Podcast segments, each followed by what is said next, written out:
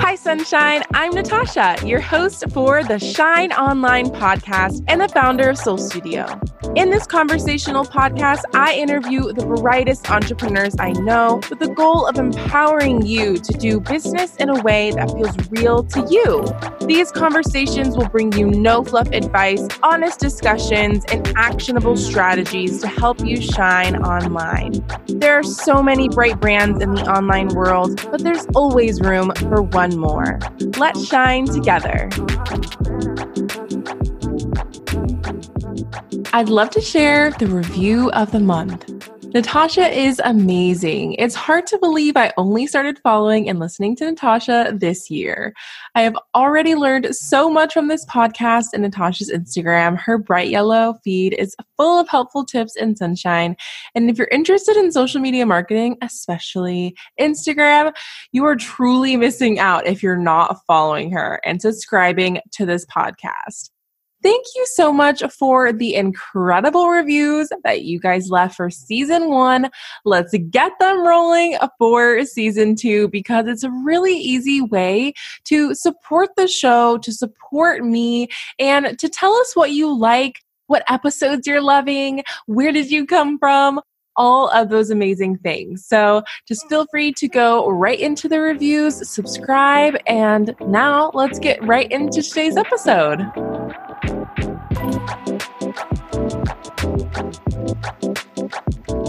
Today, we are going to be talking about the most requested topic that I've gotten, and it's about your hiring process, your first hire, moving from solopreneur to a team. So, I have the pro with me today, Tianna, and I am so excited to have you on the show. Oh my goodness, I'm so excited to be here, ma'am. You know, this is my jam to talk about, so I'm ready. Oh, yeah, you are ready. You are a pro at this. I am so excited to just get all of your insight on these topics. But first, I want to dive into your story. Tell everyone a little bit about you, how you got to where you are now in your business, and a little bit about what you do.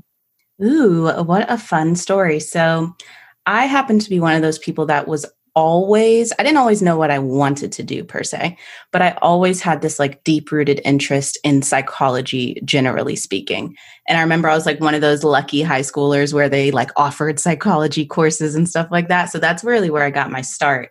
And ironically i swore up and down for years and years and years that i was going to be a therapist and did the whole shebang like went to school for psychology um, started interning in a therapy office very swanky amazing trauma informed place downtown dc and through their direct mentorship i actually pretty quickly realized i didn't want to be a therapist. Right. So, i was like oh this is what this looks like? Like you guys make it look really good?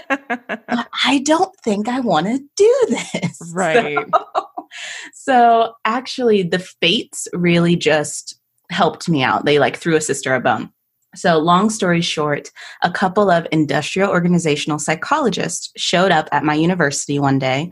I was in the right place at the right time, listened in on the talk, literally i was a senior in undergrad when this happened and i had already put in applications like to various universities for my graduate degree mm-hmm. rescinded all of my applications i was like io psychology is it this is absolutely what i want to do and from there it's kind of been history but Natasha, I know you know what I'm talking about, but a lot of times when I say IO psychology, I get the deer in headlights, right? right? So let me break it down super simply. Literally, IO psychologists study human behavior in the workplace.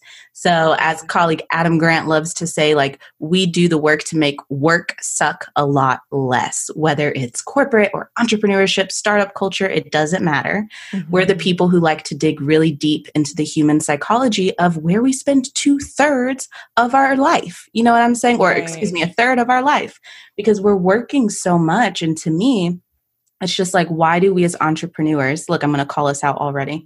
Why do we as entrepreneurs leave toxic environments constricting environments environments where we don't feel like we can be ourselves? And then sometimes like let's keep it real we go out and create those same environments for other people right. Whether it's intentional or just through the hustle and bustle of entrepreneurship, and we slowly but surely begin to neglect the fundamentals of what it means to lead people, it happens. So, really, in a nutshell, that's kind of what's brought me into this space. It was the whole shebang of working with corporate and doing consulting in that capacity. And I don't know, y'all, like I, have got that entrepreneur spirit. So, every time I would talk to a friend, I would inch closer and closer to y'all. And now I'm here and you can't get rid of me. and I love that so much. And honestly, I feel like a lot of people were like, just at me because it's so true where we often think, okay, we're going entrepreneurship. You know, we're not going to have a boss anymore. We're not going to have all our crazy, you know, teammates. Like, look at us. But if anything, you have to almost be even more intentional about having a team, being a leader, stepping into that CEO role when you are outside of that corporate job because your baggage from all the things you didn't like about a corporate can easily trickle into entrepreneurship. A hundred and 50% seriously because and i always say like i'm not saying this to attack any of us or anything like that because don't get me wrong in corporate they have all of the resources. Like if a manager sucks guess what? Their director is going to get them a leadership coach. They're direct, right. like, you know, hopefully, obviously, if the company culture is decent, they will have the tools and the resources in place to help them improve and do better. But the reality is, as entrepreneurs, like you said, we have to be a thousand times more intentional because ain't nobody forcing us to do anything but ourselves. So, you know, that's why I like to have conversations like these, like spark that desire in us to be better and lead better, you know? Oh, yeah. And I want to dive into like probably one of the more controversial topics that I see and I've kind of absorbed myself. And I think that it's when whether you've like accidentally got into entrepreneurship or you planned your business and and went into it that way whether you had a vision of being solo forever or having a team like what do you think about like the ability to scale and have a team or stay solo and small forever because I'm not sure if you've seen this, but I've seen where people almost either brag about having no team at all and carrying all the weight themselves or on the other side of the spectrum where they almost glamorize having this massive team and that it's like the only way to success. So what are your thoughts on like those extremes and how you kind of see them? Because I, I mean, it's not just me, right? Right? No, it's not. It's not just you. And the first thing I would say is any extreme, especially if we're glamorizing it, I just give it the side eye. Because, right. like, here's the thing: I've been a solopreneur. Like, I'm only in I guess I'm going on year two of fully embracing the whole entrepreneurship thing. I was in consulting for a few years prior to that. And so the extreme of, you know, oh my God, I'm a solopreneur. I can wear all the hats. I'm superwoman. I got this. I don't have to depend on anybody and nobody depends on me. It's awesome. Okay. First of all, like, let's keep it real. Every entrepreneur ever, whether you stayed in solopreneur or you did scale and build the team, we know the struggle bus that comes with solopreneurship. You're not oh, fooling anybody. Yeah. Okay. and then on the other extreme, having a team and you know the words and i use these words too it's the freedom it's the flexibility it's trusting people to have your back while you go on vacation right but it's also having difficult conversations it's also knowing how to give feedback it's also juggling schedules when you need to plan team meetings. Like it's all of those things too, right? So I'm one of those people, I'm very middle of the road when it comes to, you know, is one better or worse or one's more glamorous than the other? Because the reality is it 110, I keep saying percentages, I'm funny today, but it, it so depends on you and your vision for your business. Because if you you know want to be this service provider and you want to provide this particular service and you really don't want to expand this is what you want to do it's your thing and you have no desire to you know build a multiple seven figure business or whatever then maybe your team only needs to be you and like two other people forever and that's totally okay. Now on the other hand if you want to scale to multiple six figures, multiple seven figures, beyond, like who knows what the limits are here. And if you sit down and look at what actually goes into making that happen, and the answer may be more bodies, more people to contribute to that vision, then that's what you've got to do. But once again, it's all up to you and what you are trying to build. Mm-hmm. Yep, you hit it right on the head because I honestly feel like people almost think that there is only one right way to go and that like once you get to a certain place you have to hire and you have to have a ton of people. Mm-hmm. but it really just looks different for everyone. And i think it's also very much a mindset thing. I think that i remember for so long i was like i love being a solopreneur. I like yep. doing it all myself. Oh no one else can do it as good as me. Like lol i'm laughing at you girl because you were a mess. Because yeah i think we often it's kind of a mindset thing where the other side of the spectrum where you think the only way I'm going to reach my goals and stuff is by hiring almost too soon and too early versus right. like getting down in the mud and getting dirty and doing the solopreneur thing. So yeah, I think you gave some great advice there on just kind of like finding the balance. But I'm curious, what are the biggest mistakes that you see solopreneurs make? Ooh, okay. Actually, I would say, and I know some people hire too early, but the majority of the time, the most frequent mistake I'm seeing is people hiring too late, actually. Right. In terms of just volume of people making that mistake, it is the the latter for sure. And what I mean by too late, okay. First of all, let me like debunk the myth when people are out here talking about hiring, I remember when I first started, I was like trying to think of another word for hiring because what I noticed was people got so terrified and overwhelmed by the word because they're just like, good God, I'm barely pulling, you know, a consistent 5K month. How the heck do you expect me to hire like a full-time employee benefits pto oh my god i'm so overwhelmed right? And first of all myth okay? So let me just break it down for you. When we talk about hiring again it's all dependent on your exact situation. So we may be talking about bringing on a 1099 contractor for five hours a week to do one specific job for you. Or we could be talking about another contractor who does 25 hours a week. Or you could be talking about a full time employee who is, um, you know, the W 2 with benefits and does 40 hours a week, right? But it could be any of those and any combination of those. So the first thing I would say is letting the overwhelm and the fear of what it means to hire hold you back from getting the support that you really need is a big mistake. Mm-hmm. Oh, that is good. And I even can think of, I feel like every time I've hired, and now that I'm in a place in my business where I can kind of like plan and think ahead for my hires, mm-hmm. I definitely waited too late where I was already in a place of just being so overwhelmed and not taking into account all the things that go into actually hiring. Cause I feel like that's a mistake that I see is people thinking, oh, I'm going to hire someone and they're just going to take everything off my plate and I'm going to be fine. And that was really easy. But if anything, hiring is like a whole other transformational process as a business owner in itself. Like, what do those steps look like if someone's like thinking of making their first hire? Or they're trying to be kind of like where I'm at, where I'm like, I'm like planning and like thinking ahead of like my growth and what next hires look like. Oh, that's such such a phenomenal question. So this this conversation that we're having right now actually brought up in me what led me to creating the three pillars of successful team building like within my own company and how we help people do this but we break it down through the three pillars okay so it's organizational structure and hiring strategy then it's planning orientation and onboarding, like the training components of that. And then it's thinking about rewards and recognition. So, how do we praise? How do we uh, say job well done to our new hires? You know, once they're a few months in the role and they do great things like bring us new clients or help us crush a launch or whatever, right?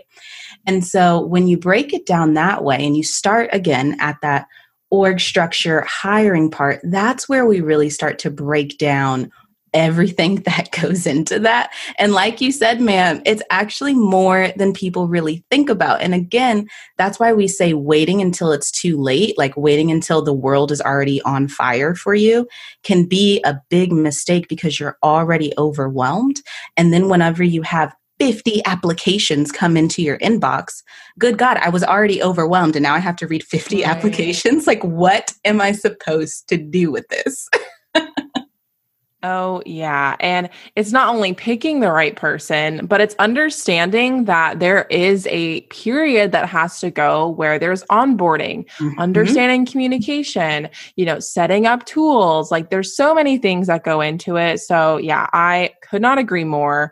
I want to dive into roles because this is another thing that I see where people just maybe are having assumptions around what certain roles are or they don't know exactly what they need. So like my first question is like how do you figure out what's a good first hire, what's the hire you need?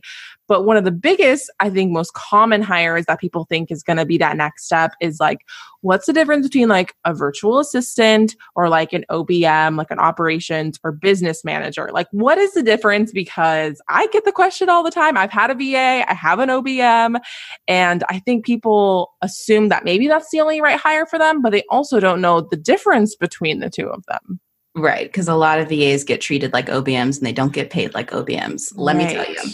Uh, a lot of look, no shade to the leaders who are listening, but a lot of y'all's team members come give me the real tea. Let's be clear about it. So I know what's going on. But let me ask, let me answer the VA OBM question first, and then we'll backtrack because the, the first question has a bit of a longer answer. So, in regards to the differences between a VA and an OBM, so for anybody who just needs us to fully break it down, VA is virtual assistant, OBM is online business manager. One of the key differences that it's like the phrase that I like to go with is VAs are the doers. They execute on specific tasks. They typically are not in charge of coming up with your strategy, building the tasks on your behalf. Like if you have a launch, it's not really a VA's job to be like, okay, you're launching this. Here's what we got to do step one, mm-hmm. step two, step mm-hmm. three, step four, step five, step six. That is not their job. The VA, a virtual assistant, is literally someone who typically now let me let's keep it real a lot of vas operate outside of the scope so i'm just going to say that there are some amazing vas out there that do it and don't get compensated for it. But typically they should be given you know a set of tasks a set of continuing tasks and expectations that they are responsible for and they are executing on those. But everything is driven either by the obm or you as the business owner. Okay. On the flip side, the OBM, a lot of times they are more of a strategic partner. And look, I'm not trying to get overly complicated, but when you bring an integrator into the mix, and that's a whole nother debate, what's OBM versus integrator? What's the difference, right? they are the strategic partners. I'll just say a lot of times integrators are more of a high level, like I am basically your partner, like I'm second in command strategy wise but they not only step in and get their hands dirty with task execution, they typically also help with strategy. Uh, they help manage other members of your team. They may be managing any of your contractor relationships, even if they are technically a contractor themselves, right? So mm-hmm. if you've got like a graphic designer or, you know, an audio technician for your podcast or whoever else you're working with, that's more of like that freelancer, not really a part of the core team. A lot of times the OBM is directly in charge of managing those relationships. A VA does not and should not. And if they are, I'm just going to hold y'all accountable right now. Y'all need to uh, promote them and pay them accordingly. Right. And honestly, you broke that down so beautifully, so perfectly. And I think it's something that I even really didn't know about. And I think that it's, yeah, no sweat to VAs, but I think that often VAs are like over delivering. And that's where the expectations kind of get skewed, where you don't understand how much should I be paying for this certain type of support. But yeah, I think that's one of the biggest things is if you're wanting to get a virtual assistant, understanding that there is some type of delegation that needs to happen. They, and of course, yeah, they're eventually going to work pretty independently on those set tasks. But I think people assume that VAs are just going to like implement the strategy, think of the idea, right. and just do all these tasks when that's actually your role or your OBM's role, which I think is where a lot of people get confused. Yep. And a lot of people bring in a VA and, you know, they have a, a short list of tasks they want them to do. And then about a month in, they're so frustrated because the VA is just looking at them like, what else? what else? And they're just like, why do I have to keep coming up with things? It's like, because that's what you got to do, guys. Right. They're just executing on these tasks for you. exactly. Yeah. And I think just from my experience of having both, um, I think that a virtual assistant is a great first hire because it can kind of help with just smaller tasks that you already have systems and processes for that you don't need to be doing that you can hand off to someone else and kind of just oversee versus having to actually do. But I do think when you're in that like scaling mode, um, Sarah, if you're listening, I love you so much. My OBM, um, she honestly is like my second brain, kind of like you mentioned. Like she helps me plan, she helps keep me in check on if I'm doing too much, if I'm not doing the right things. She helps manage my teams, my clients. She knows the ins and ends out of my business. And once you get to a point where your business is growing so much, that I think can really help lift the overwhelm that comes along with it. At least that's really what helped me. Absolutely. A lot of clients that I've worked with that have ended up hiring OBMs versus because you know, some people will hire a VA first, some people will skip the whole VA thing and go straight for an OBM, but everybody equally is obsessed with their OBMs 9 times out of 10 if the hire was a good hire.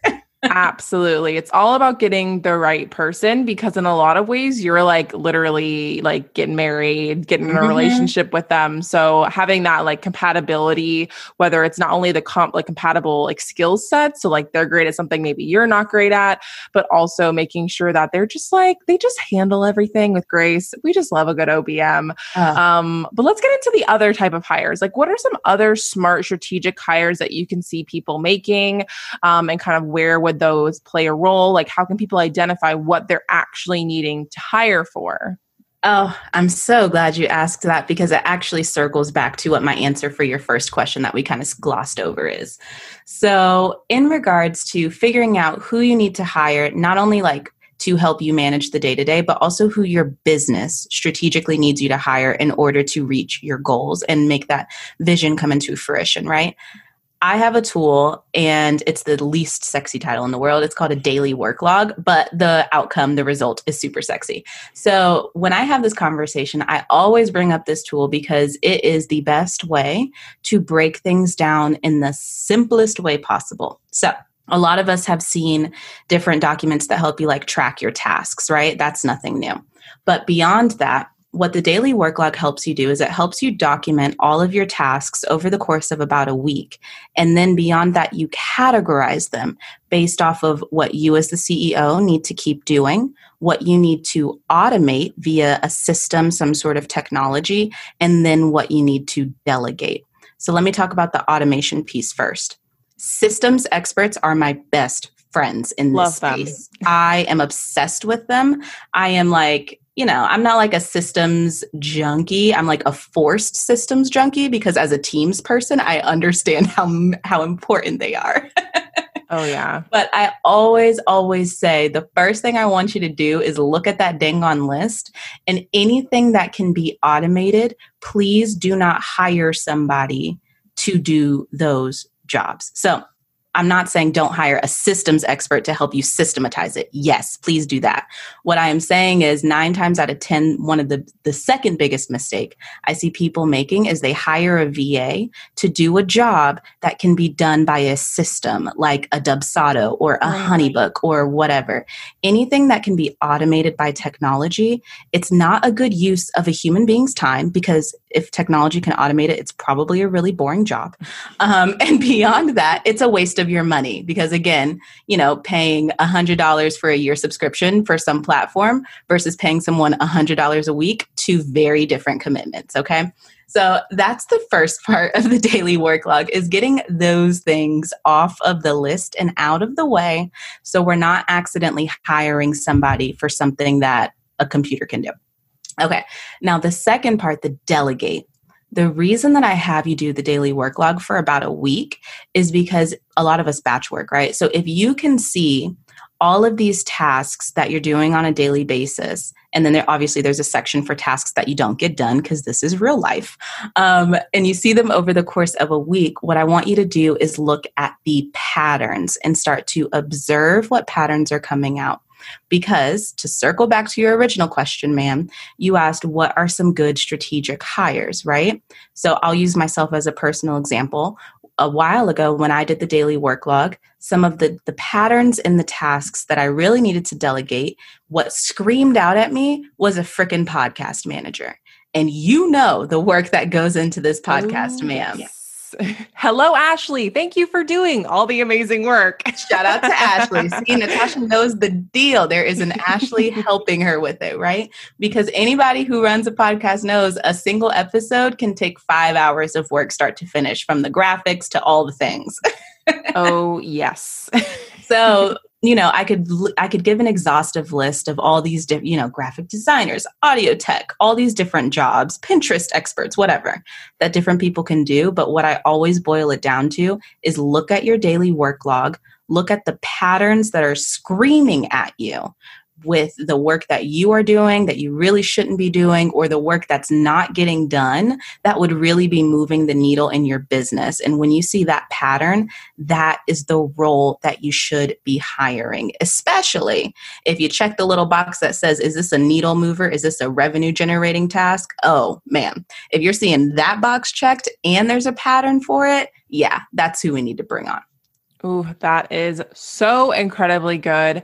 And I, that is literally how I decided on a podcast manager. I, what has been holding me back from either getting one or ever starting my show was that I knew I couldn't handle the tasks on my own. And it was something that I knew was going to move the needle forward. It's something I knew I didn't want to do, wasn't great at doing. Um, and that's when you make a really good hire.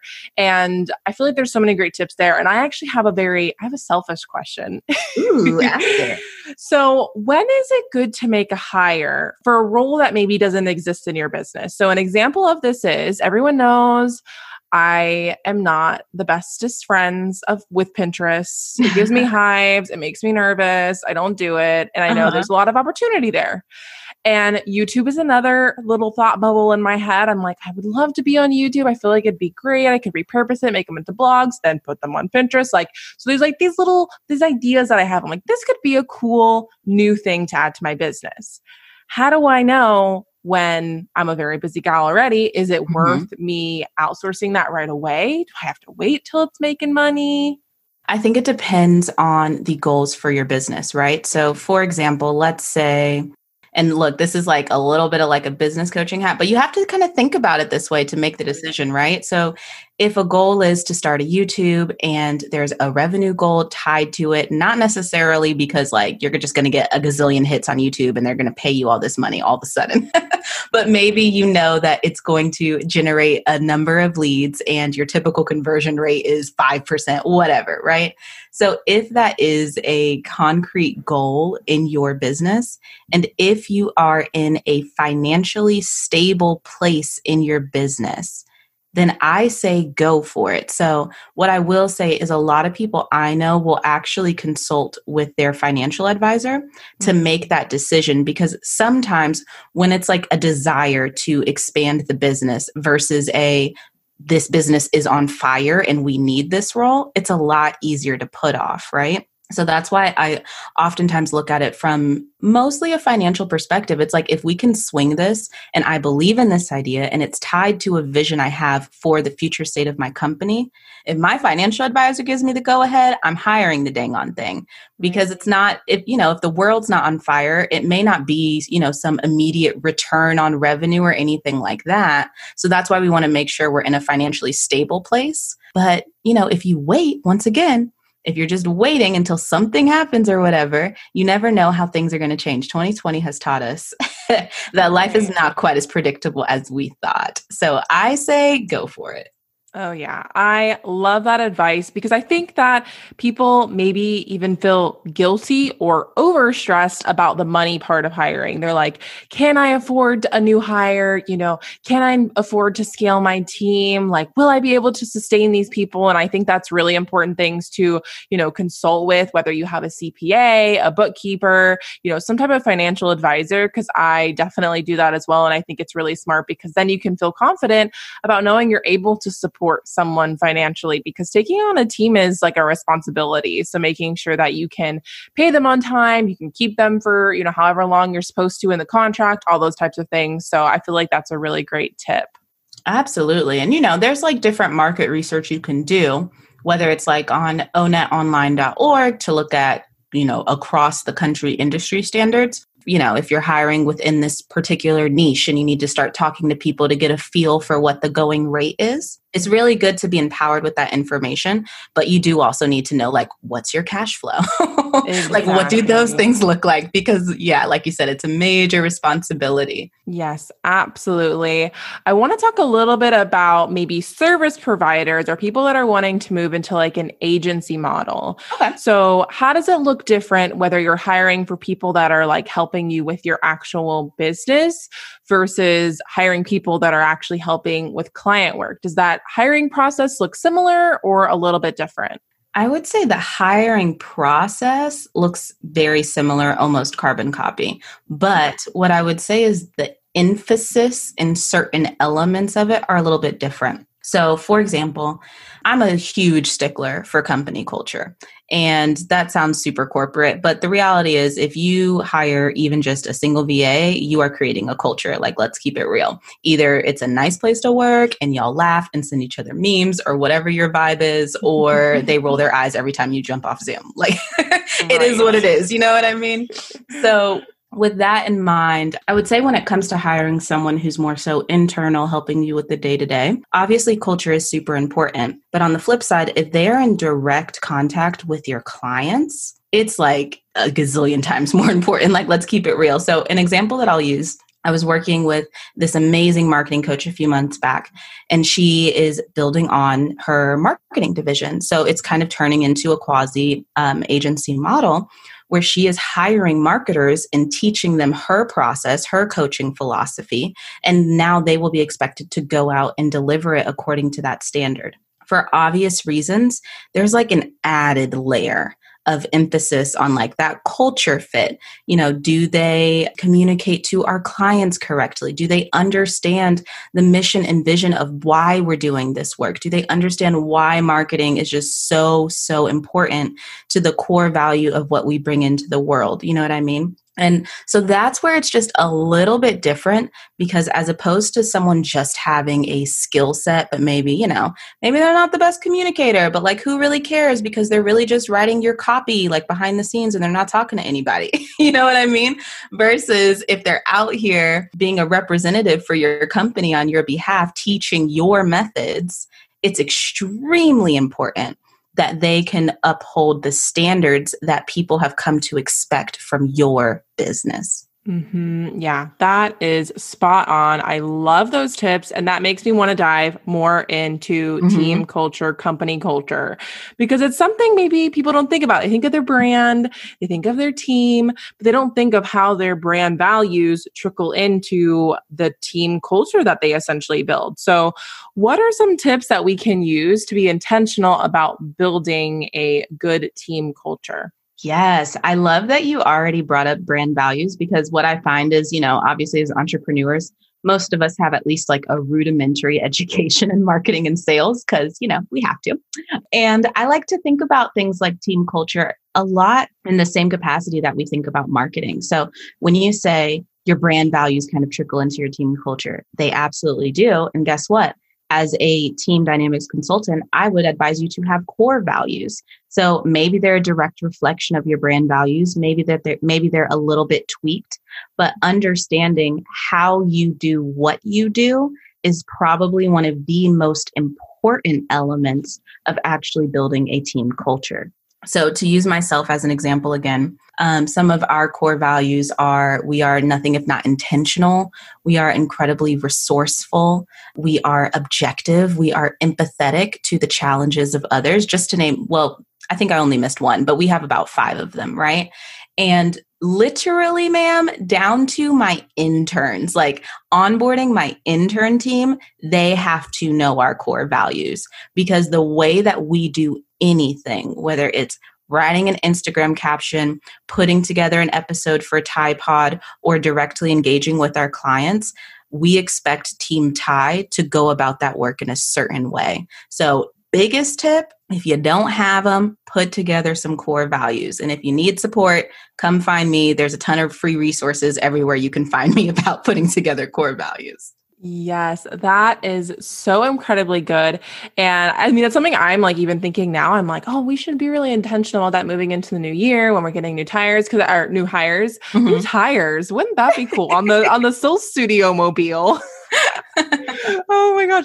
But um, I just really being intentional about that moving forward because I think that a lot of my hires kind of already knew my brand so well that that kind of already clicked and it was like something that we didn't really establish because it was already established in a lot of ways. But I mm-hmm. think that really getting like clear and solid on that, I think is just so incredibly important. Um, and even thinking to um, Melissa Griffin, I'm one of her coaches for her course students. And that was a huge thing when I was just being integrated as just like a coach that is just like one hour, you know, a month. And I just speak to their core students, but they were like, these are our values, these how they, you know, they how they show up. And it really makes sure that not only that I'm a good coach, but that I'm coaching to kind of follow, you know, what they're teaching their students and how they want their community to feel. So like the same thing applies to your own teams as well.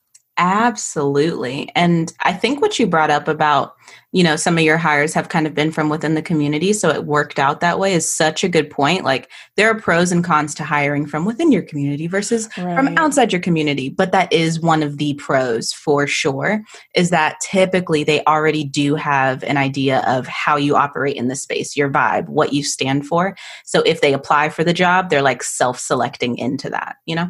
Right. Yes. So good. I feel like we covered so much. And if people are either making more hires in their business, making their first, I feel like this is going to be so helpful. So I want for you to share. I know you said there's free goodies. I know we have a Tye Pod, of course, which they can listen to our conversation together. Yes. So let everyone know where they can learn from you more, they can connect with you and indulge in all your content. Absolutely. We've got all the goodies. So simply put, if you know my name, you can basically find me anywhere. So on Instagram is probably where I am 90% of the time. I am at Tianna Tye. You can find me by the same name, literally LinkedIn, Pinterest, YouTube, and my podcast is called Tye Pod, T Y E P O D. But anytime you want to think about teams, hiring, transformational leadership, especially as an entrepreneur or as a startup founder. I'm your girl. We've got tons of free resources on all of the platforms to help you out. So good. Thank you so much for hanging out with me. And I cannot wait to share this with everyone. So thank you so much. Yes, ma'am. Thank you for having me. Thank you so much to today's expert guest for joining us. If you want to connect with today's guests or check out any of the important links mentioned in the show, I've linked the details in today's show notes. Join the conversation at hashtag the Shine Online Podcast. Be sure to subscribe and leave us a rating if you love what you've heard today. We really appreciate it and it helps support our show. Remember, regardless of where you're at in your entrepreneurship journey, there's always room for your biz to shine. I'll see you next time.